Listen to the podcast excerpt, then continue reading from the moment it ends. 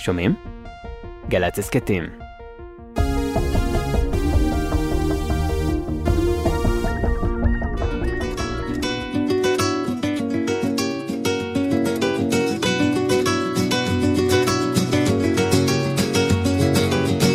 היי לכם, אני דניאלה ספקטור, ואנחנו בשש בשישי בגלי צה"ל, ובשעה הקרובה אביא לכם שש הערות, תובנות ומחשבות, חמש על השבוע החולף ואחת לקראת שבוע הבא. השבוע זו חצי התנצלות וחצי הערה על השבוע החולף שלי הפרטי. התחפרתי בדלת אמותיי במחלה עונתית מבאסת. אחרי שהילדים שלי היו חולים והייתי בסרוויס במשך שבועיים תמימים, נפלתי לחולי אה, לכמה ימים של בידוד במיטה, וכמו שאני עושה בתקופות כאלה, נפל לידי, באמת נס, ספר מושלם לסיטואציה. בנות הדרקון של מרית בן ישראל. ואני חייבת להודות שאני לא הכרתי את מרית בן ישראל עד אותו רגע שפתחתי את הספר ששאב אותי בשנייה. זה ספר פנטזיה, כתוב בעברית, דבר שהוא נדיר בפני עצמו, ואני מתנצלת בפני כותבי המדב והפנטזיה העבריים, אתם אה, חלוצים בעיניי. אמ, ולא רק שזה כתוב פנטזיה עברית לעילה, אלא גם שזה בדמיון מופלא. וסוחף מאוד, ועוד פרט מפתיע, אכזרי במידה, שממש ממש תפסה אותי בגרון. זאת אומרת, היא לא מהססת שם להפגיש ילדות קטנות עם דרקון אכזר, ולתאר לנו בדיוק איך הדרקון מפצח אותן כמו גרעינים. ויש בזה משהו, ובכן, מרענן. כי לא רק שזה מבליע בתוכו כל מיני דימויים ואלגוריות ואמירות, זה פחות מעניין. מעניין אותי הסיפור. והסיפור הוא מפגיש גם עם צד אפל ואכזרי, אבל גם עם גבורה ותעוזה והרבה מאוד הומור של ילדות קטנות בסיטואציה בלתי אפשרית. מרית גם כותבת אה, בלוג מרתק, עיר האושר, והיא כותבת גם ספר שאני מחכה לקנות אותו, שקוראים לו סיפורים יכולים להציל. ורק הכותרת הזאת תפסה אותי ונגעה בי במקום מיוחד. ואני אקריא איזשהו קטע שהיא כתבה בבלוג שלה. גם הורים מסורים, עם כוונות טובות, לא יכולים להיות כל מה שהילדים שלהם צריכים. ואחרים גם לא מנסים. מזל גדול שיש ספרים, כי סיפורים יכולים להציל. לא סתם כתבתי על זה ספר. כשהייתי בכיתה ב', שעל נוראותיה סיפרתי במקום אחר, קראתי לראשונה את עץ השיער של מרי דה מורגן. אי אפשר להגזים בעוצמות המפגש עם הספר. הוא לא גונן עליי ולא נתן לי עצות מעשיות. הוא היה לי תיבת תעודה. הוא פתח לי חלון במקום שבו היה קיר חומה. חלון לעולם הפנימי שלי. שהמציאות לא הכירה בו, שלא לומר דרסה. הספרים העצימו אותי, בזכותם הייתי פחות בודדה. ואם זה לא היה רדיו, הייתם רואים איך לחלוכית עולה בעיניי, כי זה, מבחינתי, סיפור חיי. וזה מאוד מרגש, ואם חושבים על הדרקון ואיך הוא מפצלח להנאתו ילדות קטנות, אפשר רגע לחזור לאותה כיתה ג' שהיא מדברת עליה, והמפגש עם המורה לספרות באותו בוקר ששכחתי לעשות שיעורי בית.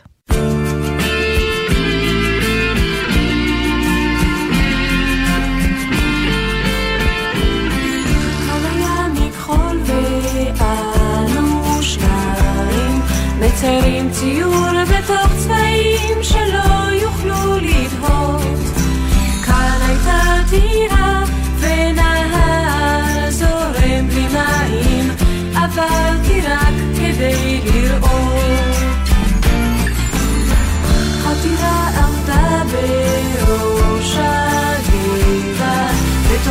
נפלו הרבה מילים שאיש עוד לא אמר.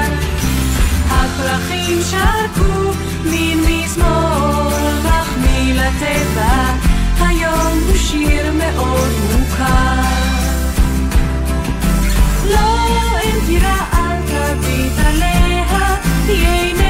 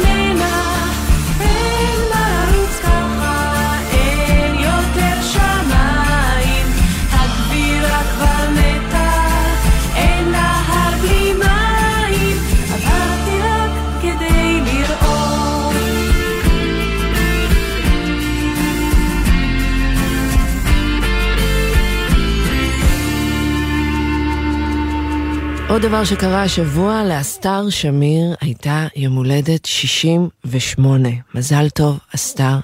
ובמקרה במקרה נתקלתי בקטע מתוך אה, ארכיון הספרייה הלאומית, שמספר על השיר המופלא הזה ששמענו זה עתה, ועל אסתר.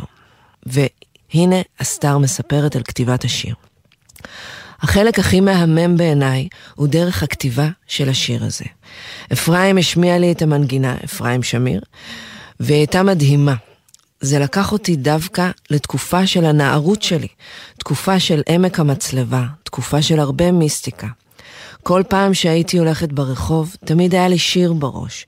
משפטים היו באים ובאים. החלק הזה של לקבל השראה וחוויות כאלה שהן לוקחות אותך, זה כמו סמים.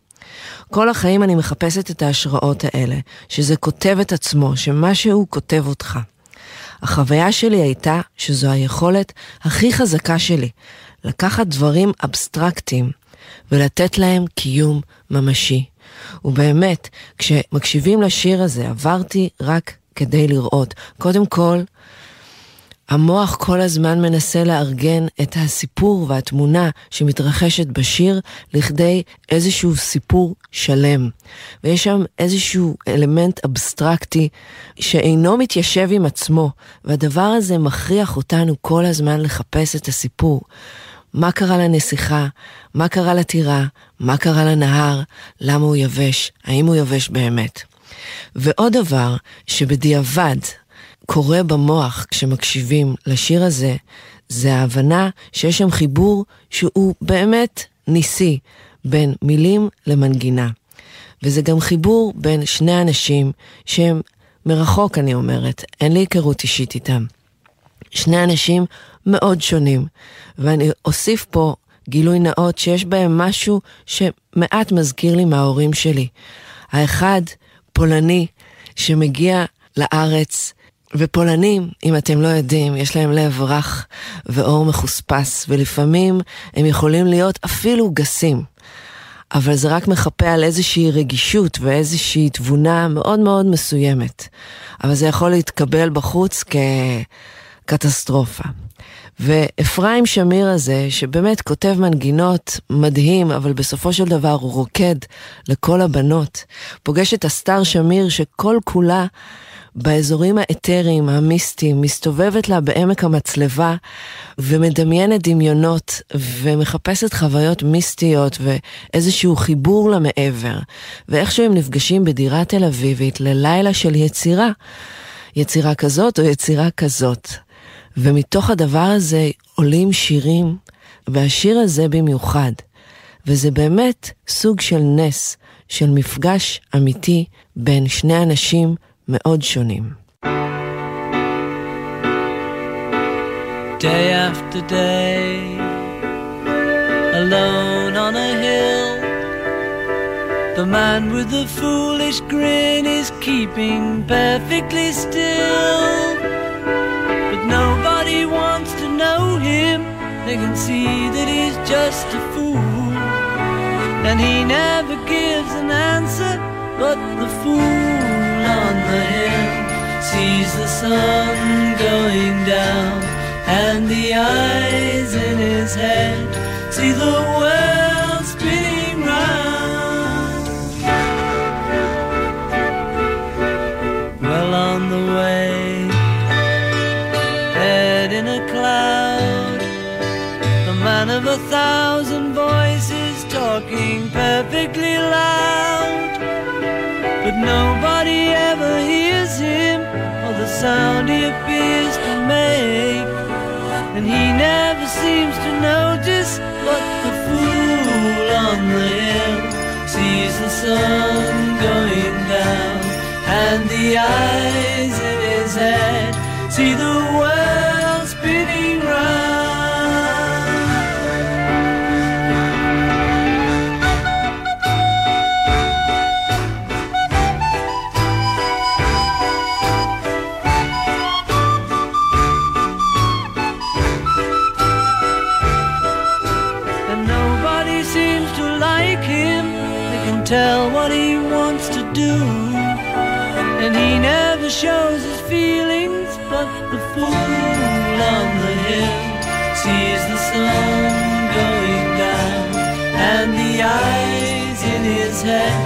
see the world spinning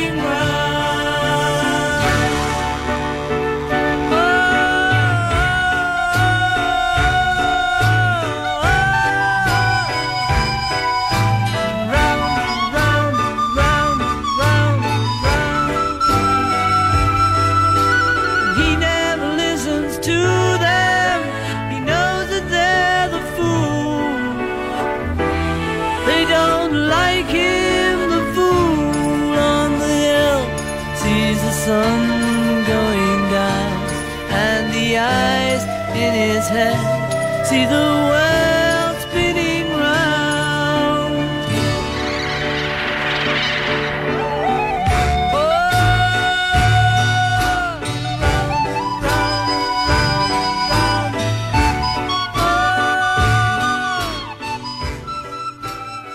השבוע הושבע ראש הממשלה החדש של ניו זילנד, קריס הופקינס. אולי זה הרגע האחרון להתייחס עוד קצת לראשת הממשלה היוצאת של ניו זילנד, ג'סינדה ארדרן, שהחליטה להתפטר בלי סיבה חיצונית על פניו.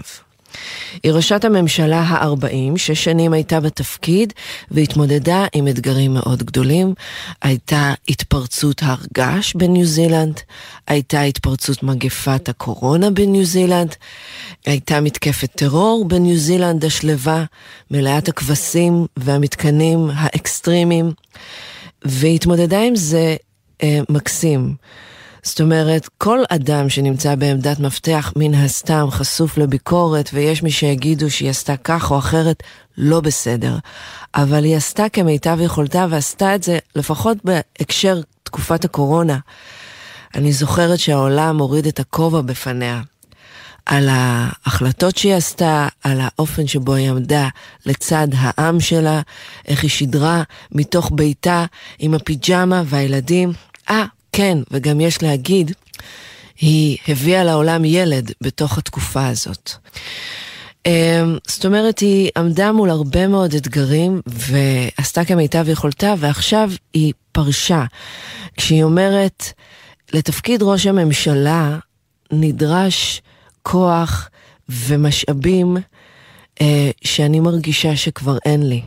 אני מרגישה שכלו כוחותיי, וחשבתי על זה בחופשת הקיץ, והבנתי שאני לא יכולה עוד לעמוד בדרישות התפקיד, ולכן אני מפנה את הכיסא למישהו עם הכוחות הנדרשים והמשאבים המלאים לדבר.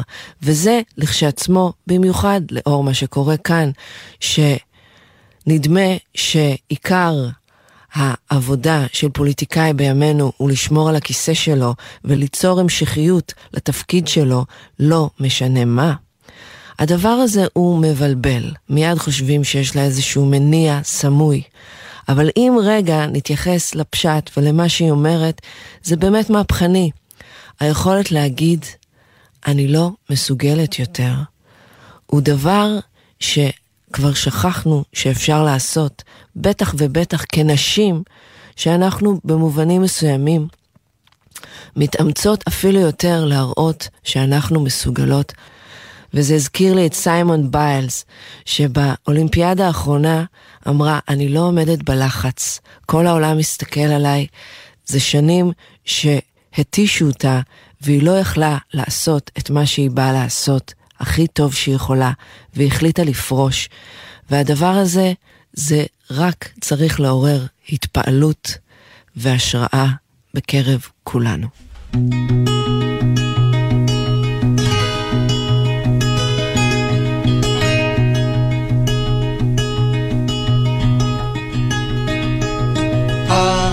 אני לא יודע איפה את כשאת שולחת הודעה וגם אם אני לא עונה זה רק בגלל שהחלטתי שאת הכי יפה.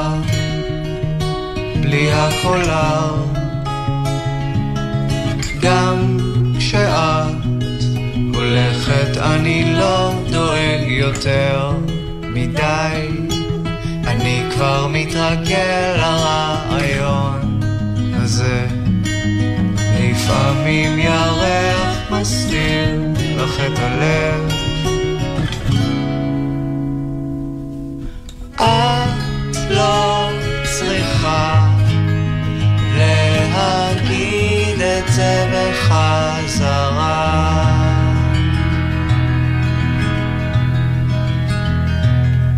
את שתהיי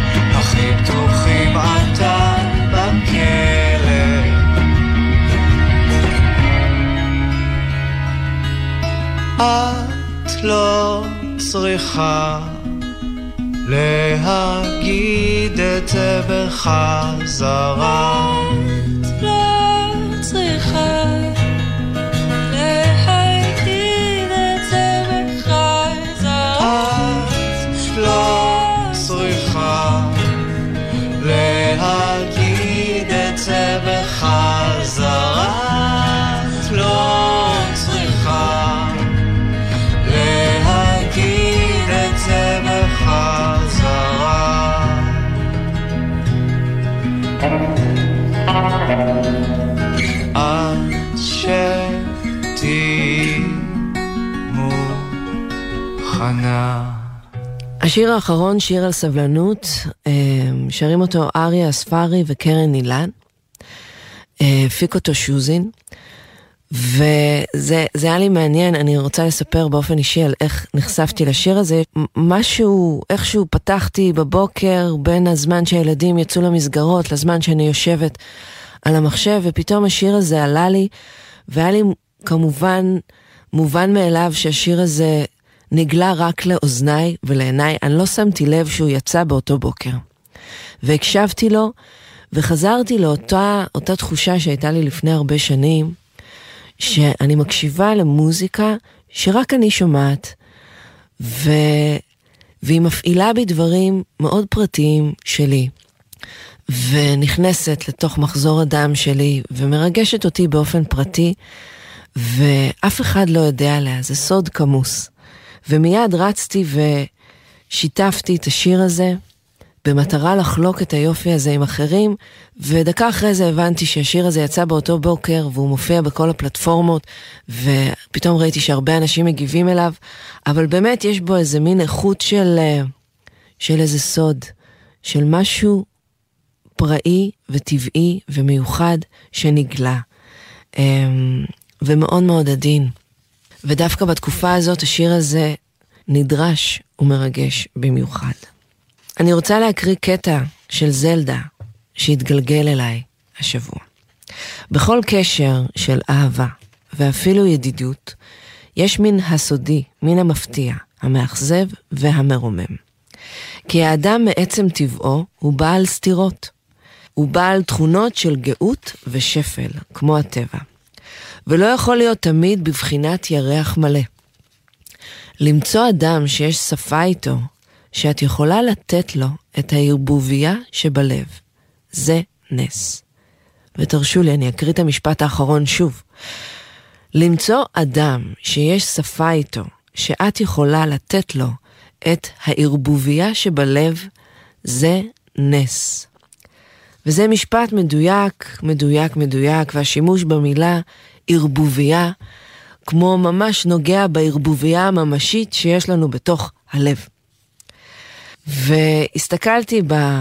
בתאריכים של השבוע החולף כדי להיות בתוך החוקים של התוכנית, וגיליתי שאנחנו נמצאים בדיוק ברגע בין יום הנישואין שלי ושל בן, שמתרחש בעוד שבוע, לבין יום המפגש, אפשר לומר יום החברות שלנו. היום שבו הפכנו להיות משותפים, לאוהבים, שקורה בדיוק שבוע לפני השבוע הזה. ואנחנו נמצאים בדיוק באמצע. והדבר הזה גרם לי לחשוב על ההבדל בין הרגע הזה לרגע הזה. כי יום החברות, יום המפגש, קרה גם כשהיינו מאוד צעירים, אני הייתי בת 23, זה קרה לפני 18 שנה. וכטבע הדברים האלה, יום המפגש והגילוי של האהבה היה איזה מין התפרצות בלתי מבוקרת של רגשות שישבו שם במשך זמן רב, ותהו אם יש קשר או אין קשר, אם יש הדדיות או אין הדדיות, עד שלא יכלו יותר והתפרצו ונגעו זה בזה. ואז גילינו שבעצם אנחנו מאוד מאוד אוהבים אחד את השנייה ואנחנו רוצים להיות ביחד, ויש שם משהו כל כך ספונטני, שכמעט אין דרך לעשות את זה לא נכון. ולעומת זאת, יום הנישואין היה יום שבו התכוננו, והפקנו, ותכננו, והסתובבנו בין אולם לבין גן לבין בית, וחקרנו ובדקנו מספרים ותקציבים, ובר קוקטיילים או לא בר קוקטיילים, ועלויות, וזה בעצם, כמו שמישהו שעבד איתי באותה תקופה אמר, חתונה זה בכלל עסק כלכלי. ובאמת, כל הזמן חישבנו, חישבנו מוזמנים, וחישבנו עלויות, וחישבנו כוחות, וחישבנו מילים לתוך הכתובה שכתבנו בעצמנו, וחישבנו וחישבנו ותכננו. וכשהגיע היום עצמו, כמובן שמיד נהייתי מאוד חולה ומצוננת, והכל היה מאוד מאוד מחושב, אבל אני מהרגע שהגעתי.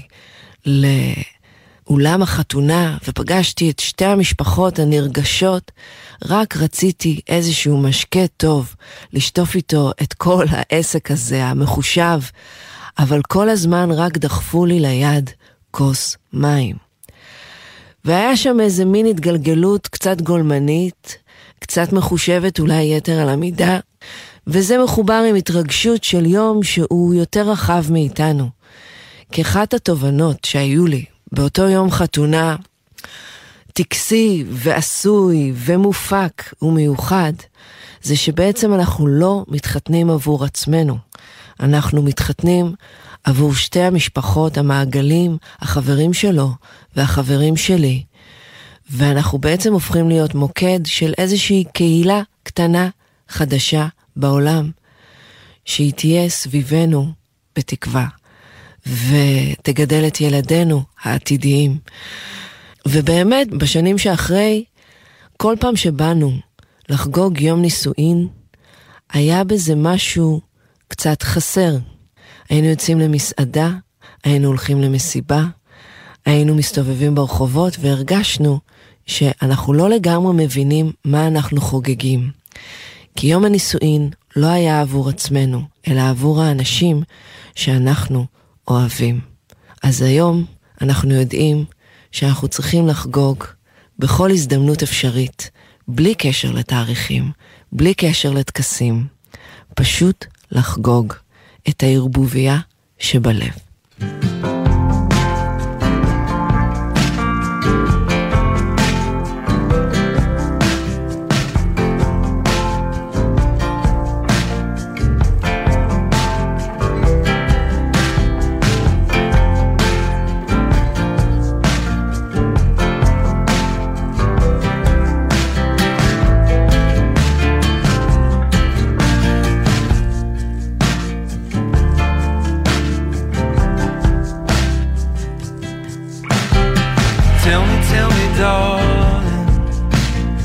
just a phase somehow.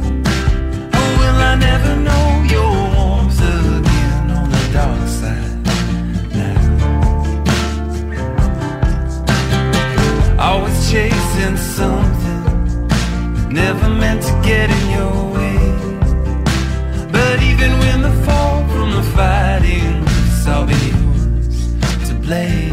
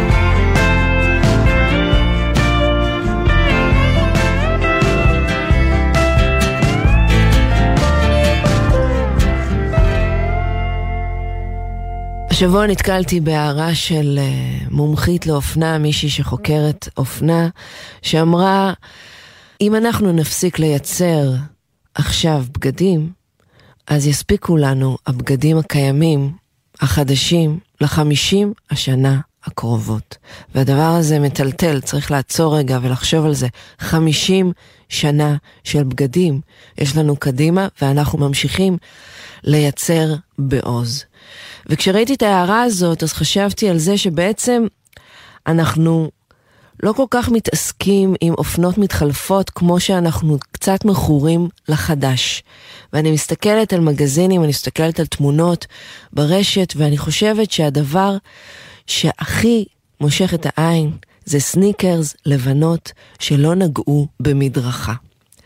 ויש בדבר הזה באמת משהו ממכר, זה באמת יוצר איזה, איזה חוויה של, של תינוק בן יומו. משהו פרש, חדש לחלוטין.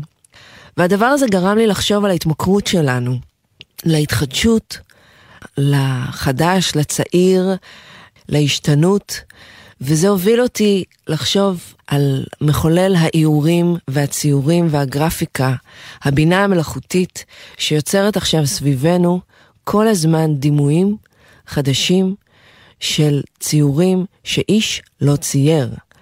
אח שלי, שהוא מהנדס במקצועו וחובב טכנולוגיה ואומנות, דלוק על הבינה המלאכותית ומחולל האיורים הזה, והוא שולח לי יום ולילה כל מיני ציורים, תראי מה עשיתי, ואני מתקנת אותו, זה לא אתה עשית, אבל אני אמרתי לה מה לעשות, אבל אתה לא עשית את זה. ואני כל הזמן חושבת על האופן שבו כשאנחנו ניגשים לצייר, המוח מנסה לחשוב איך לצייר את זה, והיד עושה קצת אחרת מאיך שהמוח, ואז יש איזושהי שיחה בין היד למוח, לדף, למה שיוצא, סך הטעויות, הפגמים והרצונות, ויוצא שם משהו אנושי במפגיע. ואז בא מחולל האיורים, ככה אני קוראת לו, תסלחו לי על הזקנה, מחולל הגרפיקה הזה, הבינה המלאכותית ואומרת, אה, ah, את אוהבת ציורים פגומים, את אוהבת ציורים עם איזושהי הפרעה, עם איזשהו לכלוך, אני אייצר לך אין סוף כאלה. והדבר הזה גורם לי למחנק ולאיתום הלב, ואני שכל כך אוהבת ציורים ואיורים, פשוט נאטמת אל מול הציורים האלה, ולא מוכנה לתת לבינה מלאכותית לרגש אותי. וברור לי שאני בצד הזקן של המתרס. וגם ברור לי שזה עניין של כמה ימים, או שבועות, או חודשים, שאח שלי גם ישלח לי את הפלייליסט של השירים הכי יפים שמחולל השירים יצר. Come a little bit closer, hear what I have to say.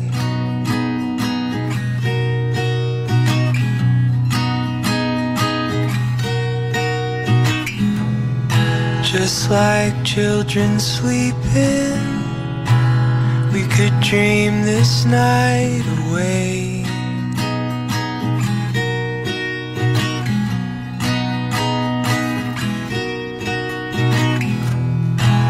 But there's a full moon rising. Let's go dancing in the light.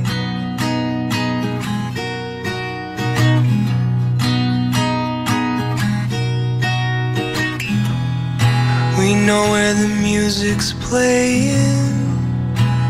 Let's go out and feel the night.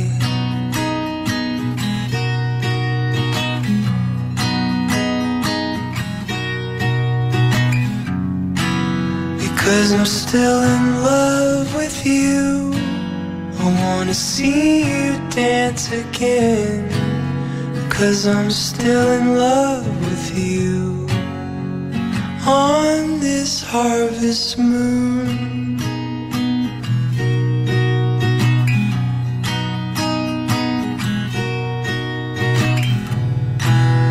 When we were strangers, watched you from afar.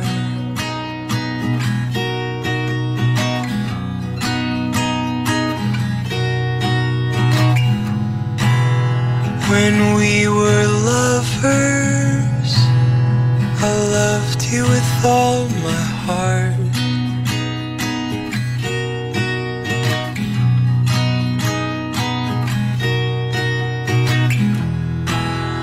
Now it's getting late, and the moon is climbing high.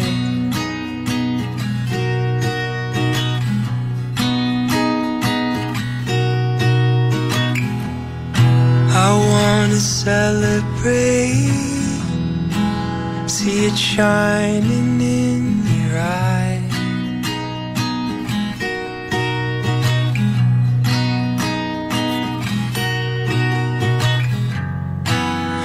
Because I'm still in love with you. I wanna see you dance again. Cause I'm still in love with you. On this harvest moon.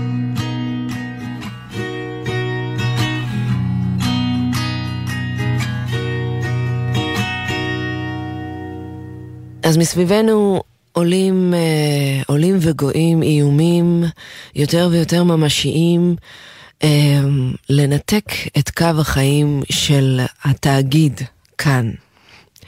אה, ומה הכוונה ל- לנתק את קו החיים? זאת אומרת, להפחית את התקציב שמופנה אליו ברמה כזאת שזה באמת ירוקן אותו מהיכולת ליצור באופן הכל כך כל כך עשיר ומופלא שהם יוצרים עכשיו. והדבר הזה זרק אותי לסיפורים של אימא שלי.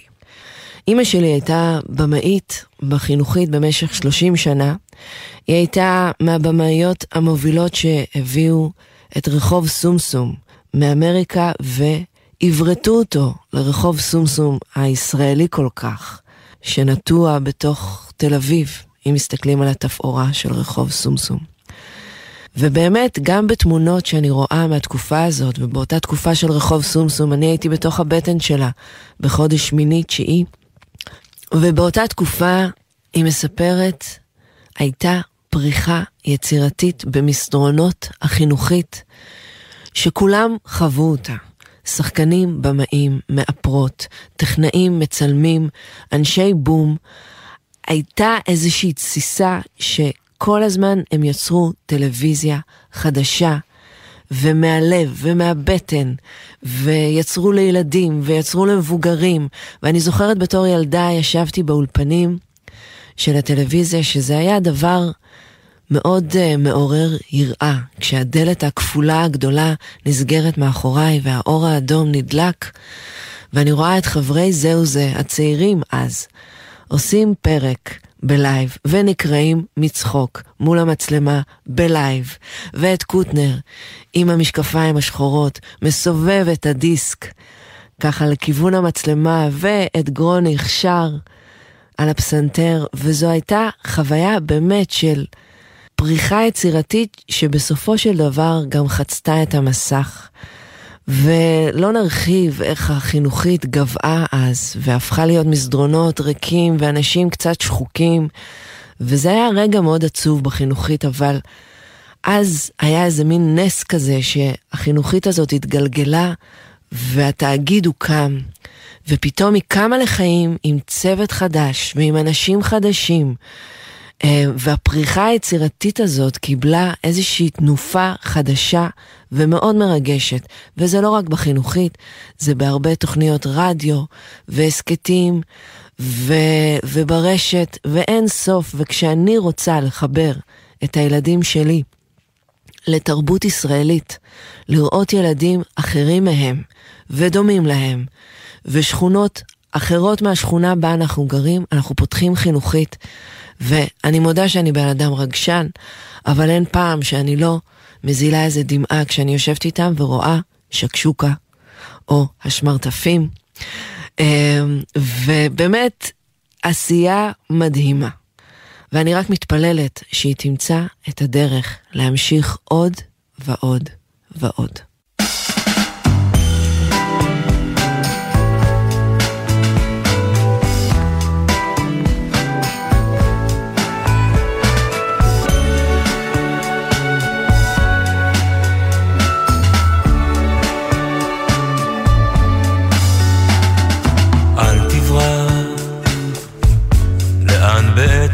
ממהר כל כך.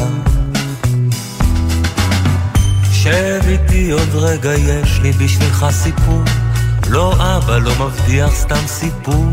כזה עוד לא שמעת מעולם.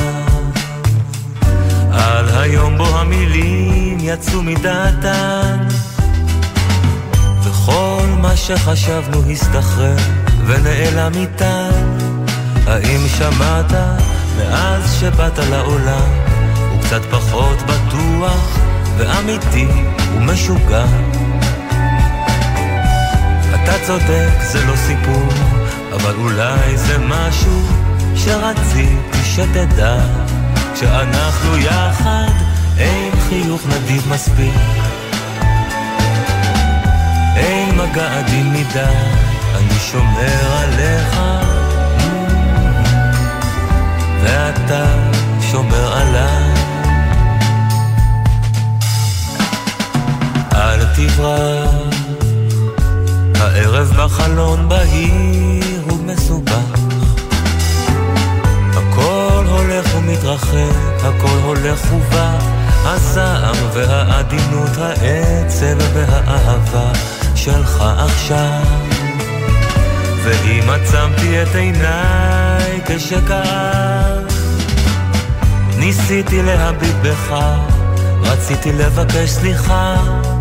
האם שמעת מאז שבאת לעולם, הוא קצת פחות בטוח, אמיתי ומשוגע. אתה צודק, זה לא סיפור, אבל אולי זה משהו שחשוב לי שתדע. שאנחנו יחד, אין חיוך נדיב מספיק. אין מגע עדין מדי, אני שומר עליך, ואתה שומר עליי.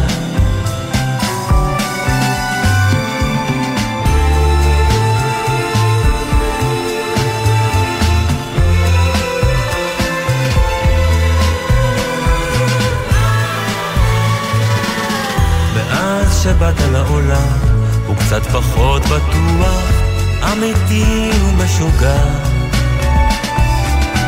אתה צודק, זה לא סיפור, אבל אולי זה משהו שחשוב לי שתדע, שאנחנו יחד, אין חיוך נדיב מספיק. אין מגע עדין מדי, אני שומר עליך,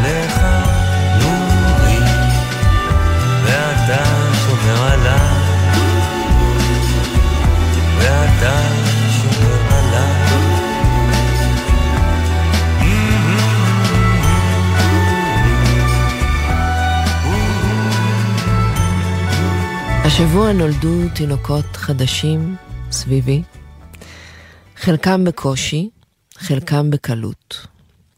היה תינוק אחד שנולד, ואז שמו אותו בטוסטר הזה שמחממים תינוקות שנולדו קטנים במיוחד. זה קרה לי עם הבת הגדולה שלי, שהייתה פעם מאוד מאוד קטנה. ושמו אותה בטוסטר, ונתנו לי לשבת ליד הטוסטר, ולשים עליה יד. אני יודעת שיש בזה משהו מאוד מאוד עדין ומפרפר. הלב נורא נורא חושש, ומצד שני יש איזה גם איזה משהו אימהי ראשוני שמתעורר ואומר, הכל יהיה בסדר.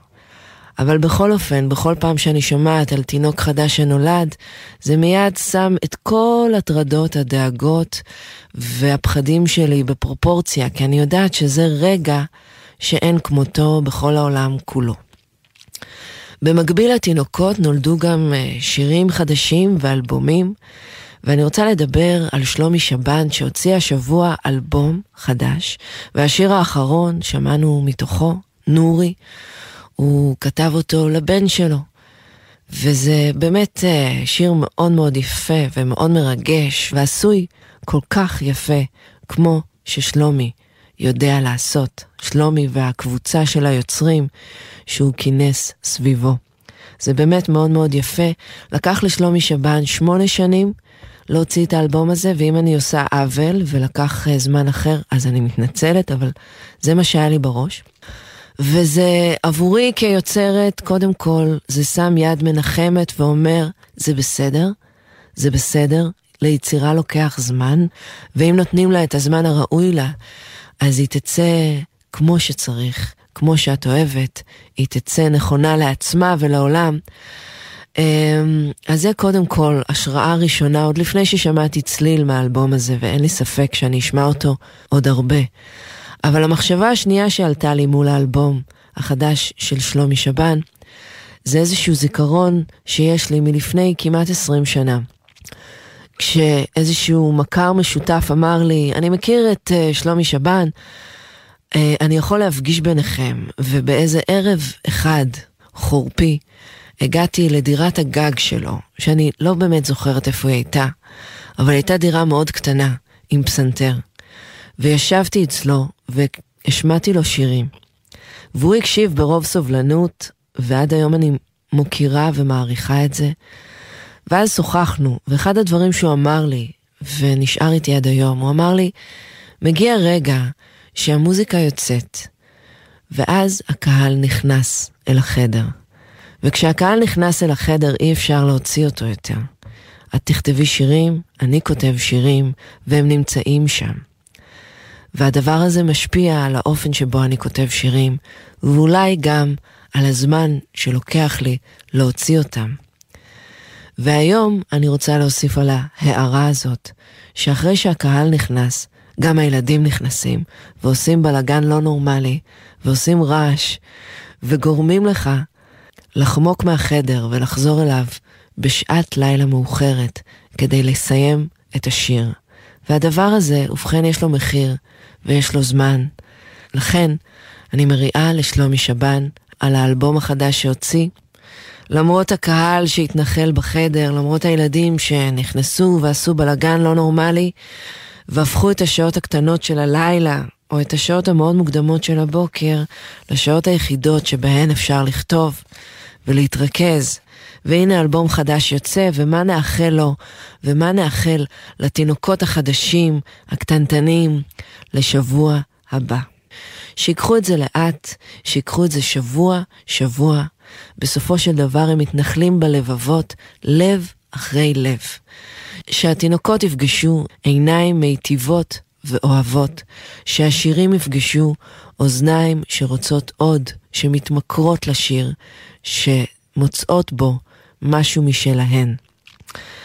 זה זמן חיי אדם, כל שבוע הוא כמו שורה בסיפור, בואו לא נאיץ בזה. אז אנחנו נסיים עכשיו, העורך הוא עומר נותקביץ', תודה עומר. על הביצוע הטכני תומר רוזנצוויג. אני הייתי דניאלה ספקטור, ועדיין, ואני מאחלת לכם אה, שבת שלום וסוף שבוע טוב, תיסעו בזהירות ותהיו טובים. ביי, להתראות.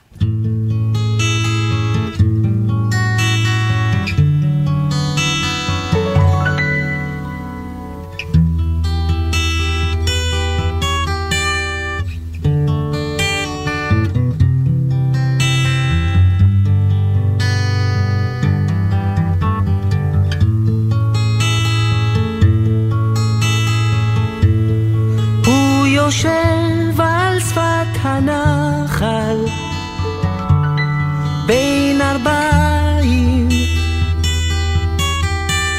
ומקשיב לכל שירי המים הזכים הוא שומע איך פרחים צומחים והטל יורד לו וכופה על לחייו כמו פנינים.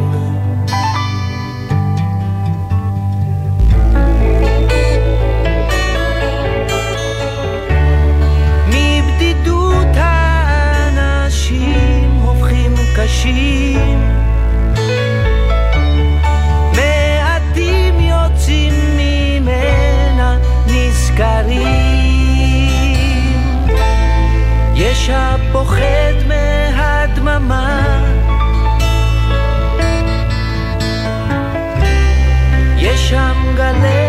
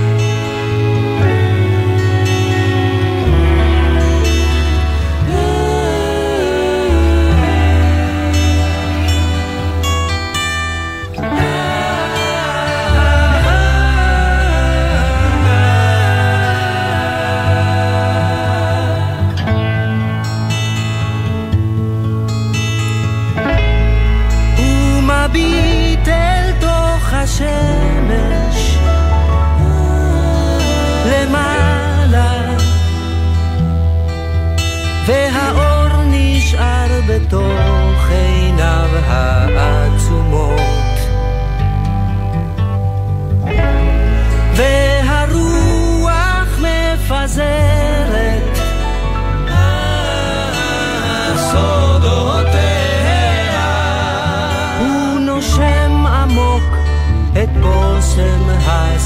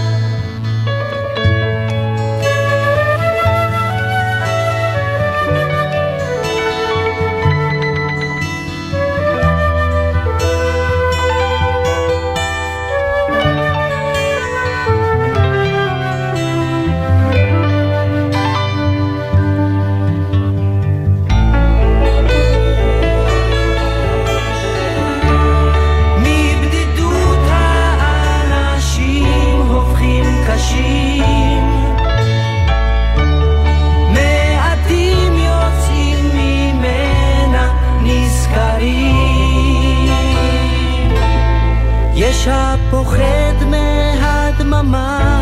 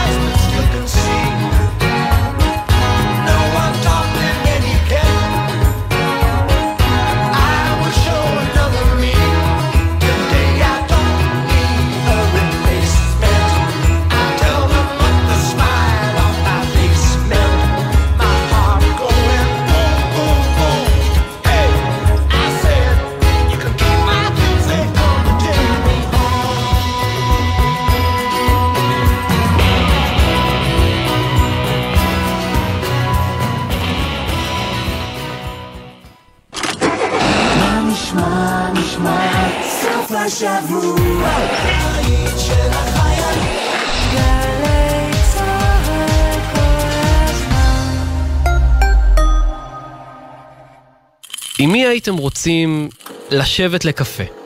קפה כזה של שבת בבוקר. ברגע של נחת, שאפשר לדבר על הכל. נורית קנטי מזמינה אתכם להצטרף אליה בכל שבת ב-8 בבוקר לשיחה אישית עם דמויות מפתח בחברה הישראלית. והשבוע תת-אלוף במילואים סימה וקנין גיל, לשעבר הצנזורית הראשית וכיום יועצת אסטרטגית בתחום המאבק באנטישמיות. שמונה לקפה, מחר, שמונה בבוקר, גלי צה"ל. דמיון צועני. התזמורת האנדלוסית הישראלית אשדוד מארחת את ירדנה ארזי בקונצרט מיוחד. מוזיקה צוענית, בלקנית, ערבית ואנדלוסית, לצד הלהיטים הגדולים של ירדנה ארזי. שלישי, שמונה וחצי בערב, המשכן לאומנויות הבמה אשדוד, ובקרוב בגלי צה"ל. מיד אחרי החדשות, ליאור פרידמן עם מאחורי הצלילים.